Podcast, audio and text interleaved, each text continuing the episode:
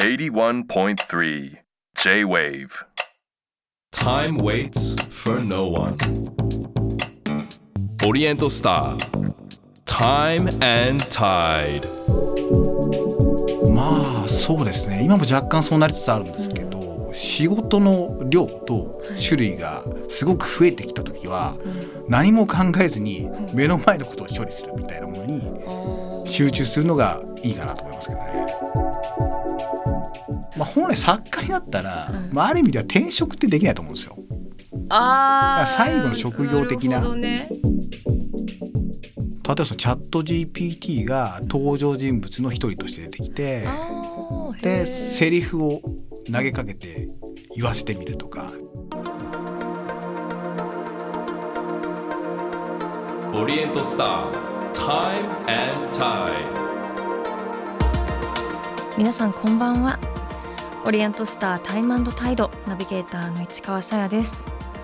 この番組ではさまざまなジャンルで個性的に輝き自分らしく活躍されている方をゲストに迎えし現在の活動についてはもちろんこれまでどのような時を歩んできたのかそしてこれから先どのようなビジョンに向かって時を進めていくのかじっくりと話を伺っていきます。さらに仕事や活動だけでなくライフスタイルや人生哲学などもお話しいただくことでゲストの方の多面的な価値観に迫ります。さて今夜お迎えするのは作家の上田隆弘さんです。ご出身は兵庫県。早稲田大学法学部を卒業した後法人向けソリューションメーカーの立ち上げに参加しその後役員に。そして2013年太陽で新潮新人賞に輝き作家デビューを果たします。その2年後には「私の恋人」で三島由紀夫賞また「ニムロッド」で芥川龍之介賞「旅のない」では川端康成文学賞を受賞されました。執筆活動と IT 企業の役員を並行する兼業作家として注目される上田さん。大学卒業後10年の後ご自身の夢を叶えデビューして10年。さらにこれからの10年に向けての思い人生のストーリーを紐解きます。Oriental Star. Time and Tide. This program is brought to you by Epson. Hoka. 市川さやがナビゲートしていますオリエントスタータイムタイド今夜お迎えしているのは作家の上田隆弘さんですよろしくお願いいたしますよろしくお願いします。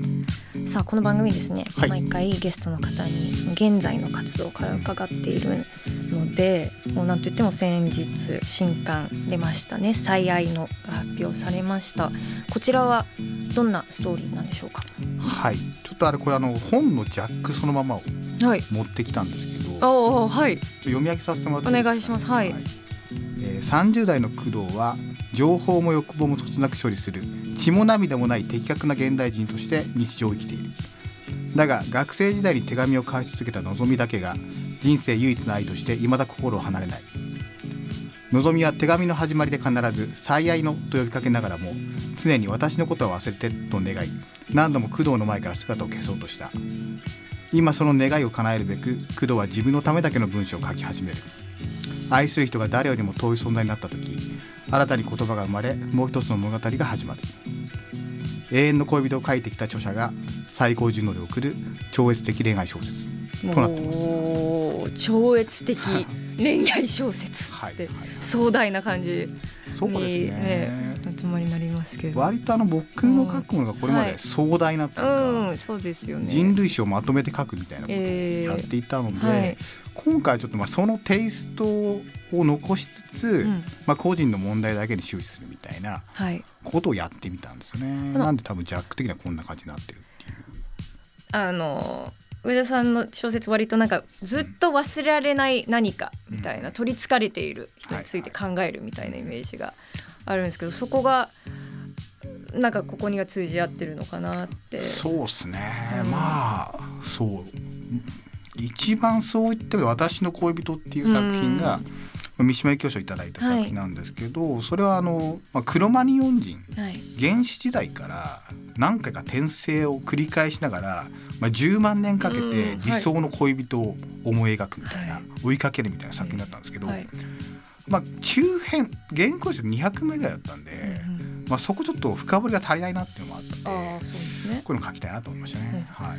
じゃあその愛をテーマに掲げるものっていうのは、まあ、今回が初めてではないわけですがこのデビュー10周年を記念する作品を愛にテーマにしたっていう何かそういうこだわりがあったんですか、もともとですね僕があの作家になる前二十歳前後の頃なんですけど、はい。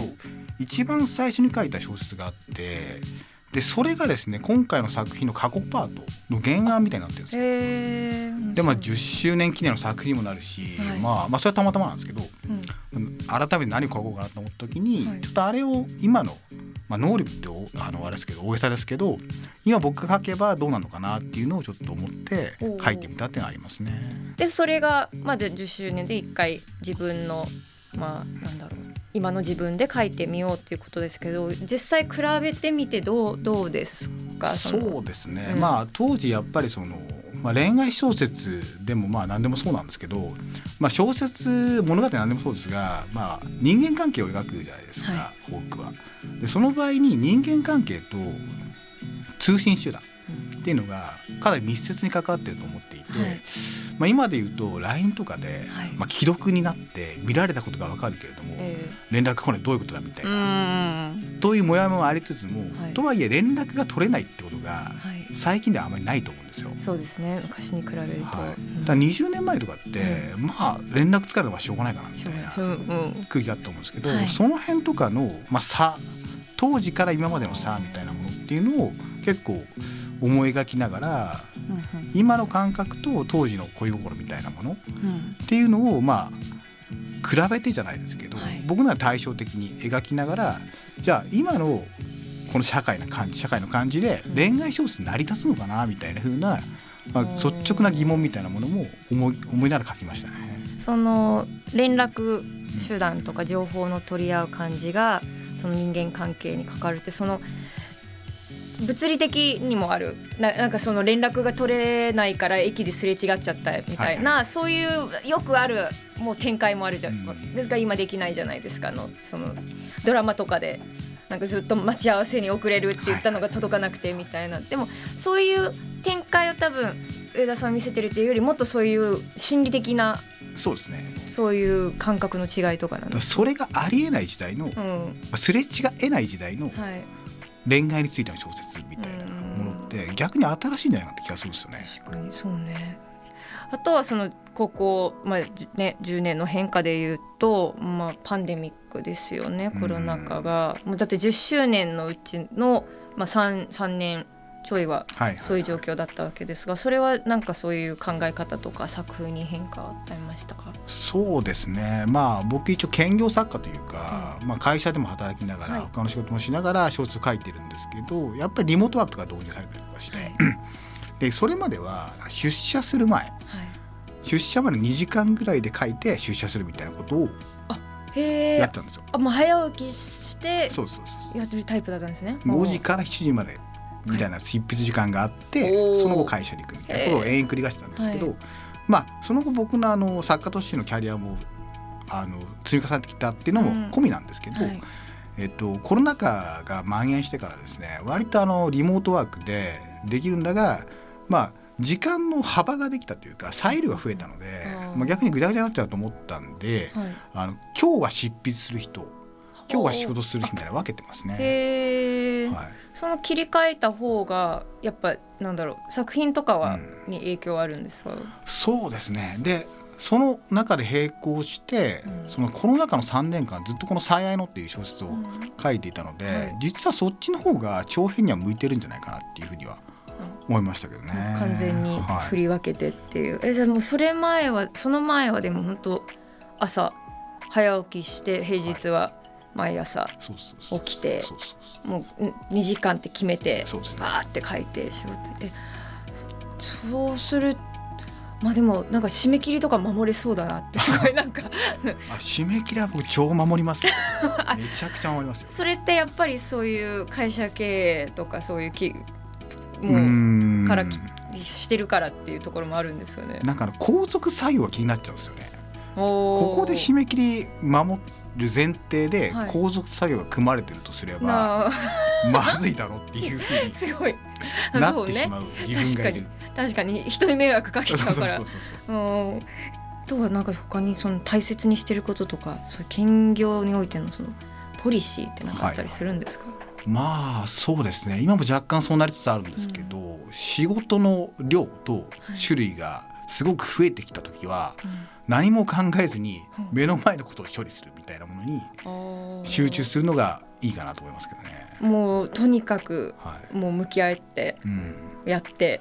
でこれが終わったら次これがあってこれがあってっていうような、まあなんでしょうね、まあ、スケジュールの先々のことまでうん。考えるのではなく、あーなとりあえず今はい。これやるべきだからこれやろうみたいなものをあややり続けていくっていうのがいいのかーな。もうほんめちゃくちゃ冷静になってそうですね。やるって違うんだそれがねはできないんだよな。まあそう。僕も40超えてからちょっとできるようになってきたんですけど、ね、なんかもうすぐあのさ終わりが見えないって言って絶はいはいはい。望に、なんかもう頭気づいたら頭抱えちゃってるんですけど、ままあやらないと終わらないっていう。そうね。先々の考えずに、うん。とりあえず今これ目の前にあるものを処理しようみたいな。ねすごい説得力があります。感じですよね。81.3 J-Wave. Oriental Star. Time and Tide. 今夜は作家の上田隆弘さんをお迎えしていますさあここからは時を遡り過去についてです作家を目指していたのももう子供の頃からだったっていうそうですね。はいはい。何かきっかけがあったんですか？うーんまあ僕あの兄弟が結構多くて4人兄弟なんですよ。で4人兄弟の末っ子で、はい。まあ当時ってそのそれこそパソコンも、うん。iPad もないので、うん。だいたい情報摂取するとすれば、はい。テレビか、はい。まあ、ラジオかあるいは新聞か本かっていうところで、はい。結構あの本がいっぱいあったんですよへね。え年上が自分で5人いる家庭だったそっんでかそっかでそれを見てたからかもしれませんけど、ええ。なんか職業を意識した時に、はい。じゃあこれを書く人になればいいんじゃないかなみたいなことを幼心に思ったようなうっすらとした記憶がありますけどね。もう当たり前のようになってたんですかね、これ書くんだろうなって、まあ、なんかあのやっぱ4人家は末っ子なんで、はい。いまあ、いずれ独り立ちしなきゃいけないだろうなっていうのをはい。割と早めに思っていく中で、そうなんですね、えーそういうもんなんですか、それそうじゃないですかね、なんとなくまあみんなニートになっても困るだろうみたいなそんな責任感強い役割なんだ4人兄弟に末っ子なんとなくですけどね、うんうん。確かに。うみんないろんな方向行ってもさ最後まとめなきゃいけないっていう。一人っ子だったらまあうん。一人ぐらい大丈夫かなって、思えるかもしれない。うん。それでじゃあもう作家になろうなるんだろうなと思って結構書いたりはしてたんですか？これあんまりせずにですね。あそうなんですね。なんかあの、まあ、作家にもし仮になるんだとすれば、まあ、本はもちろん多少読んでましたけど、はい。なんか別のことやっておいた方がいいのかなって思うタイプでしたね。あーその、はい。けいなんか別の武器を持ってた方が、うん。それは何歳ぐらいで思ったんですか？えーっとねまあ中高生ぐらいからかな。はい。そう思うきっかけってあったんですか？いやーまあやっぱりなんでしょうねまあ単にひねくれてるからってあると思うんですが うんまあ仮になんかその本当に作家になるとすれば作家になってしまったらできないようなことうん。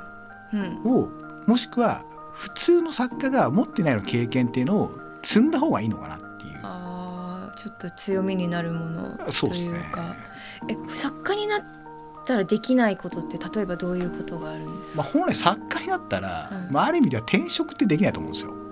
あー最後の職業的な。るほどね、た確かにそこから新入社員になりますって難しいかもしれないですよね。まあ、最後の職業的なニュアンスが若干あって。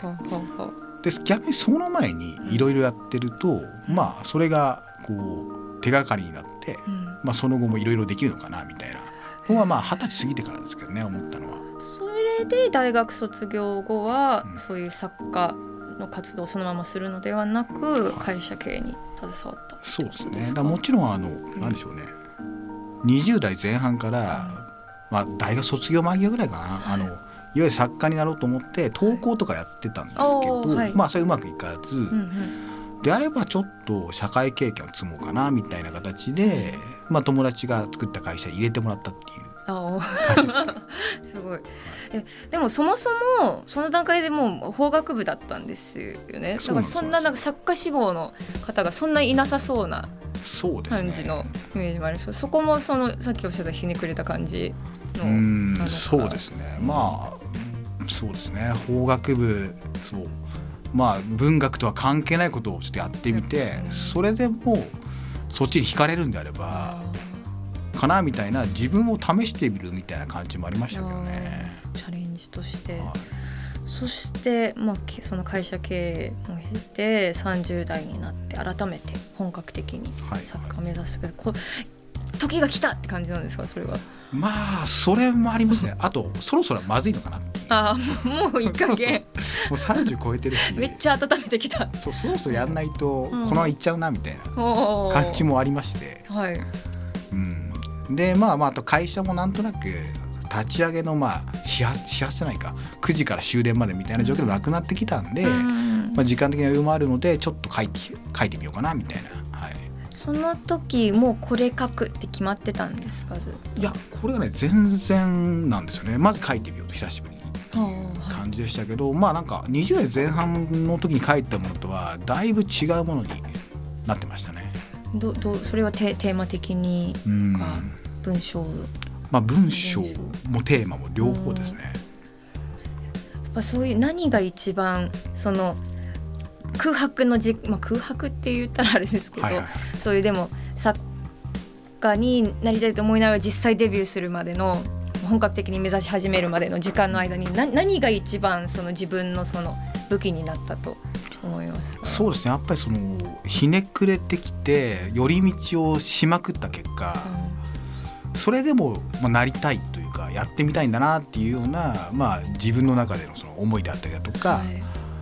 そうです。あとなんかすごく20代前半に書いたものと比べて思うのがすごいまあ冷静になったなっていう熱いものを持ちつつもちょっと冷静になったなっていうのはありますね。ちょっ。と熟成された感じ。うん。なるほど。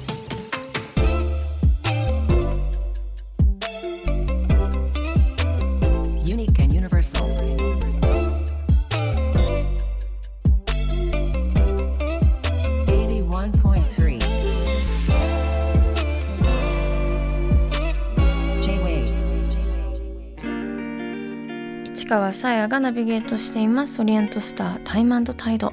今夜は作家の上田隆弘さんにお話を伺っています。引き続きよろしくお願いします。よろしくお願いします。さあここからはですねプライベート時間についてなんですがもう完全にオフの日ってでも意識的に作らないとできないわけですよね。ね。書こうと思えばい。くらはでも書けるし、それはもうもう今日はオフだって作ったりしますい、そうですね。まあ土日のどっちかかもしくは朝起きた時にふと思い立って今日はオフにしようみたいなこともありますけどね。そういう日はどうされてますか？まあ、大体まあ本を読んでるか、あと最近すごく久しぶりにゲームをやったりしますね。へえゲームな何系ですか？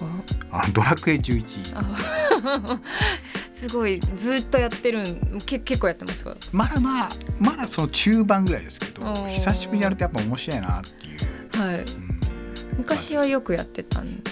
高校生ぐらいまでは。その頃の懐かしいもんね。そうですね。ずっとたまんないですもんね、うん。本とかはどうそのどういうものとか自分の近いジャンルだったりとかそういうそうですね。結構あの出版社の方から本を送っていただくことが割とああるのでその中から選んだりとかあと本来その読まなきゃいけなかったはずのものとかも転がってるんですよね。あーあはい。学生の頃とかあいやあの新作のためにああそういうことですね。でそれを突発的に読むかみたいな感じで読んだりとかいう感じですよね。じゃあ今その一番熱中してるものドラクエはい、イレブン以外で何かありますか？そうですね。今朝運動を軽くしてるんですけど、はおお素晴らしい。い、その後にシャワー浴びるじゃないですか、はい。ついでにバスタブを掃除するっていうことに ハマってます、ね、ハマるもんなんですねそれは。ね。でもまあ効率は非常にいいなって。そう効率がめちゃくちゃいいっていうのとあとやったらやっただけはい。結果が分かりやすいっていう、あーバスタブの掃除も。はい、確かに。え運動は何されるんですか？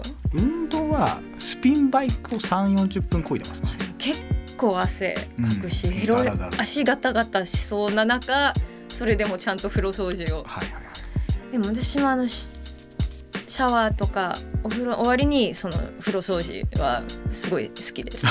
一緒です。なんかもうもう裸だからいくら濡れてもどうなってもまた会えるし洗えるし体はっていうその効率は好きだけどそこにはまったっていう感覚はなかったけどいいいいですね。なんかあやっぱもともと朝その執筆活動してるだけあってやっぱそういうあ朝活の力がすごいなって、うん、Time and Tide. 81.3 J-Wave オリエントスター Time and Tide. 今夜は作家の上田隆弘さんを迎えしています。これまで現在過去そしてプライベートについてお話を伺ってきましたがここからは未来です。さあ未来と言いつつも新刊が発売されたばかりですが最愛の。今後の予定で言える範囲のものってありますか？そうですね、まあ、詳細はまだ発表にはなっていないんですけど、はい。まあ、別の文芸して書いてた作品をまとめた作品集を出す予定ですね。はい。でそれとはまた別に今「群像」という雑誌ではい。連載を進めているんですけど、年明けぐらいからまた別の連載を始める形になっているので、はい。まあ、えらい働いてるなっていういや感じがします本当ですね。もうすごい大忙しいで。うん。えなんとなくどういうなんかはい、テーマとかどういう感じの連載になるのはまだそうですね。放まあ今回の出たばかりの「最愛の」はリアリズムに特化した作品なんですね。なんですけどそこのそのなんでしょうね。完成度というかそのリアリズムに特化した集中度を維持したままもう少し元々の作風みたいなもの、うん。SF を絡めたものっていうのを今一度再接続するみたいなことをおやってみたいなと思ってますね。非常に楽しみうん。ですね。ありがとうございます。じゃあなんか取り上げてみたい設定シチュエーションって何かありそうですね。まああれですね。量子コンピューターとか。あの異世界とか。はい。あ平行世界とか。はい、その辺を取り込みながら、うん、まあリアリズムの恋愛も絡んでくるっていう。あもすごい面白そうですね、ちょっとなんか異世界ってちょっと意外な意外なあれでした。なんかその異世界なのかなんかそういろいろ時空超越してるようなはいイメージがあったので、世界そうですはっきりねね。あとはどうでしょうね。今後そのまだ、まあ、IT 企業の役員を続けていくわけですが、なんかチャット GPT も、まあ、初めてそういう AI の進化とかって、うん。小説にいろいろ影響を与えるってどどういうふうに見てますか、そうですね、まあ、単純に例えばこういう短編を書いてくださいっていうと、うん。割と書いてくれる。うん、そうですよね。ですけど、まあそこの精度自体がはガンガン上がっていくというよりは、はい。その動きというかはい。結果と共作していくようなお感じが出てくるんじゃないかなと思いますね。共作って具体的にどうやってやるんですか、例えばそのチャット GPT が登場人物の一人として出てきて、あーでセリフを投げかけて言わせてみるとかでそのまま取り込まれて会話するとかあるいはこの章はチャット GPT に任せて次の章は自分で書くとほかというような形とかがあああったら面白いかなと思いますけどね。確かに。半分チャット GPT が書いてるやつだからい共作になるわけですもんね本当に。そうなんどうなんて書けばいいかわかんないですよね。そうなんですよね。そうその場合著作権がどうなる そうですよね、うん。その辺が難しくて。えーでもなんかそうねそれはでもキャラクターとして出てくるっていうのまたね面白い。自分と関係ないところで発展してってなんか楽しそうですね。そうですね。あとは今後あの、まあ、活動を通してなんか伝えていきたいメッセージとかテーマをなんか皆さんによく伺うんですが、はいはいはい。何かありますか？そうですね。まあ先ほどもちょっと言っちゃったかもしれませんけど、まあ、忙しい時ほどはい。目の前のことに集中して。そうだよね。なるほどね。であとね、はい。まあ、年齢的なものもあるかもしれませんけど、人に優しくなりたいなとうん。思ってます。結局 結局そういう、はい。おみんなね人に優しそうででもそれはすごくなりたいなと。うん、あなりたいなんですね。みんななってほしいじゃなくて僕がなりたいな自分に向けても。十いやでもそうね。人に優しくっていうそうですね。ですね。ありがとうございます。さあ最後にですねお迎えした方にエプソンの時計オリエントスターを選んでいただいています。上田さんがセレクトしたのはどちらでしょはい。コンテンポラリーコレクションからスケルトンです。うはいこちらは宇宙に見せられたスケルトンの世界。さまざまな特許を取得したシリコン製雁木車の鮮やかなブルーは天の川銀河系をイメージ。モダンでスタイリッシュなコンテンポラリーコレクションのスケルトンです。上田さんがこちらを選んだ理由は何でしょそうですね。僕結構時計好きなんですけど、はい。オリエントスターといえばなんかスケルトンかなっていうはい。イメージがあって、ええ。なので、まあ、スケルトンの中から一番新しいものが多分最新技術詰まってるんだなと思ってはい。選びました、実際見てはい。みていかがです、い、やいいですよね。こういうやっぱスケルトンでその機械的なものが見えるのとかやっぱうん。お好きですか、そうですね。あのずっと見えてると疲れてしまう部分もあるんですけど、はい。なんだけどそれこの時計に関しては結構落ち着いてて。あんま疲れないなって思いますね。違うんですね。はい。やっぱ針が青いから視認性が高いんですかねあーはいしかもそんな気がします。人工的じゃない青ですしね。うん。え時計好きから見てこのオリエントスターってどういうイメージとか魅力って何か。いやーまあやっぱり機械式にこだわってるうん。ところとあとやっぱコスパがいいかなっていうのはありますよね確かにあんなに職人が手作りで、そうそういいのこ式でやっての値段でみたいるのに、うなうん。ん、確かに。いや、たくさん、あの、たくさんつけてください。はい。ありがとうございます。さあ本日上田隆弘さんにお話しいただいた内容は番組ホームページにアップしています。ぜひご覧ください。オリエントスタータイムタイド今夜のゲストは作家の上田隆弘さんでした。ありがとうございました。ありがとうございました。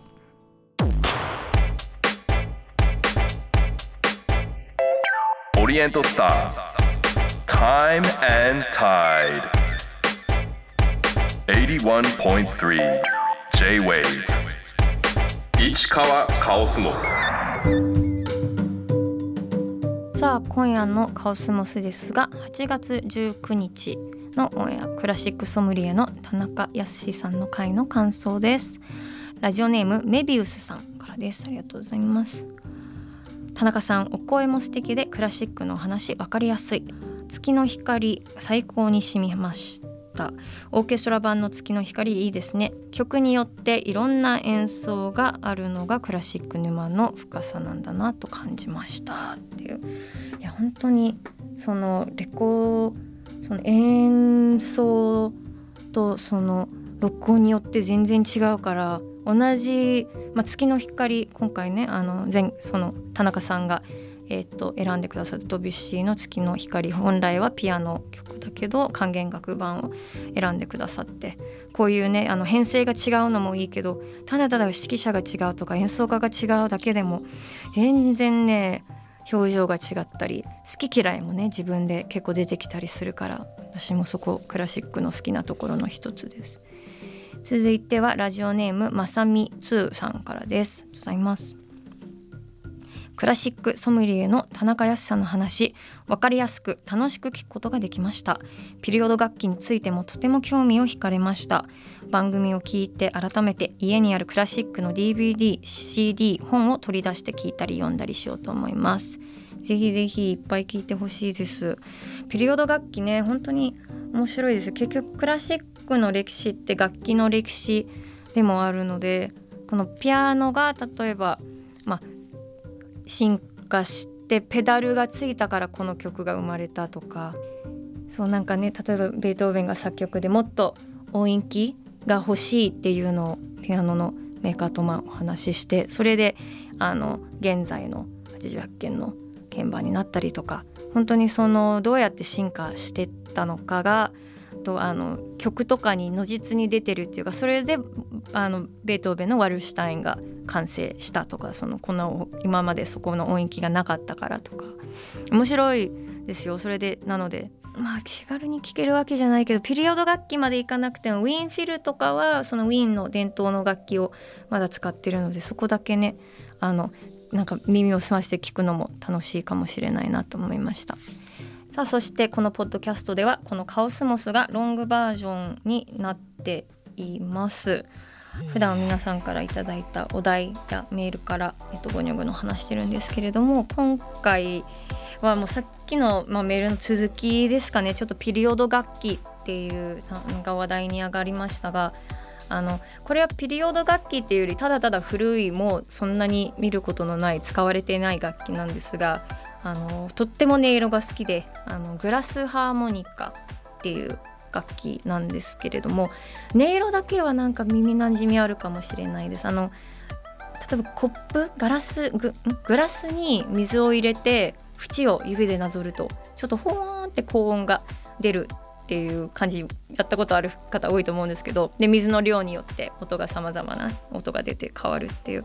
この原理を利用した楽器なんですけど、えっとまあ、ガラスの円盤が並んであります。そこで下が水に浸ってあるんですよね。その下半分が水に浸ってあって。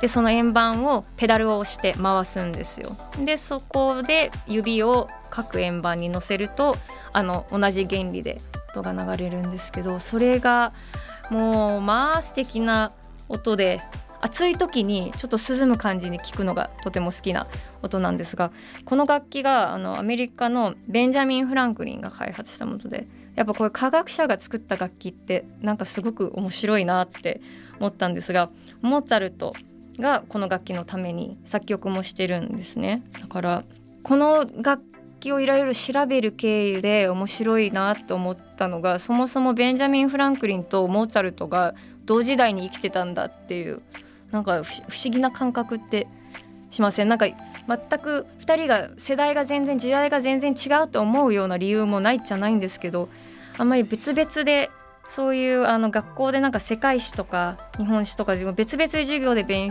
強するからなんか後に同じ時代だったって知る不思議さをすごいこの楽器を通して感じましたね。なんかそういったあのなんだろういろんな別々で学んだ歴史が、まあ、実は同時代に起きてたって改めてなんか認識する時の衝撃がやっぱ好きだなと思ってそれで結構衝撃的だったのがあの衝撃的だったっていうかそっかって思ったいろいろ調べ出したんですよ。で一番個人的にあの熱かったのはあのシャーリー・テンプルってあのアメリカの子役で有名だったシャーリー・テンプルとチェ・ゲバラが同い年っていうのがすごく胸が熱くなりましたあとオバマとダイアナ妃とかオバマあ元大統領とかそういうのをねひたすらね調べるのがちょっとハマってます。なんかだからっていうそれ以上でもそれ以下でもない話なんですけどなんかちょっと一瞬だけこんなあの人の誕生日しただけで脳がぶっ飛ぶ感じがあのキング牧師とアンネの日記のアンネが同い年なんですよね。なんかお、ま、なんか生まれが一緒とかそういうこういうの面白いと思う人いるのかしら？私はとても好きです。それを話そうと思ってました。はい。さあタイムタイドでは皆さんからのメールもご紹介させていただくほかこのポッドキャストでは市川に話してほしいお題も募集しています。番組のウェブサイトメッセージから送ってください。えーと、そしてメッセージをいただいた方の中から毎月リスナーの方にオリエントスターの時計をプレゼントしています。ご希望の方は時計希望と書き添えてください。プレゼントの詳細は番組ホームページをご覧ください。皆さんからのメッセージお待ちしています。以上カオスモスでした。オリエントスター Time and Tide 市川さやのナビゲートでお届けしてきたオリエントスタータイムタイド今週もさまざまなジャンルで個性的に輝き自分らしく活躍されている方をゲストに迎えし現在の活動についてはもちろん現在に至るまでどのような時を歩んできたのかそしてこれから先どのようなビジョンに向かって時を進めていくのかお聞きしました。さて今夜のゲストは作家の上田隆弘さんでした。いや上田さんやっぱすごい方ですね。まあ、その小説私ニムロットとかねとても好きですけどもうすごいあれを考えれるのはもうすごい人だっていうのはもちろん知ってましたけどなんかその作家にもうなるってなろうじゃなくなるっていうのをもう幼い時に分かっていてそのためにそのもちろん本読んでその文才とか文章力を上げたけどそれ以上に作家は人間力だって言ってそれを鍛えて積んでからデビューするっていうなんかかっこいいですしあの時系列だけで見ると遠回りのように見えるかもしれないけどそれはすごく大事な時間でしかも結構いい意図的で、うん、その人やっぱ人間性とか人間力経験っていうのがなんか作家にもしかして一番必要なものなのかなと思ったりしました。ちょっと SF の話とかもっとねいろいろ聞けたらなと思ったのでぜひまたいらしてほしいですね。さて次回のゲストはシンガーソングライタープロデューサー DJ のマイカ・ルブテさんです。フランスと日本にルーツを持ち幼い頃から世界の各都市で過ごしてきたマイカさん。その中で感じた多様性のある生き方そこから生まれたサウンドとは？じっくり伺っていきます。オリエントスタータイムタイド。ここまでの相手は市川さゆでした。オリエントスタータイムタイ This program was brought to you by エプソンほか。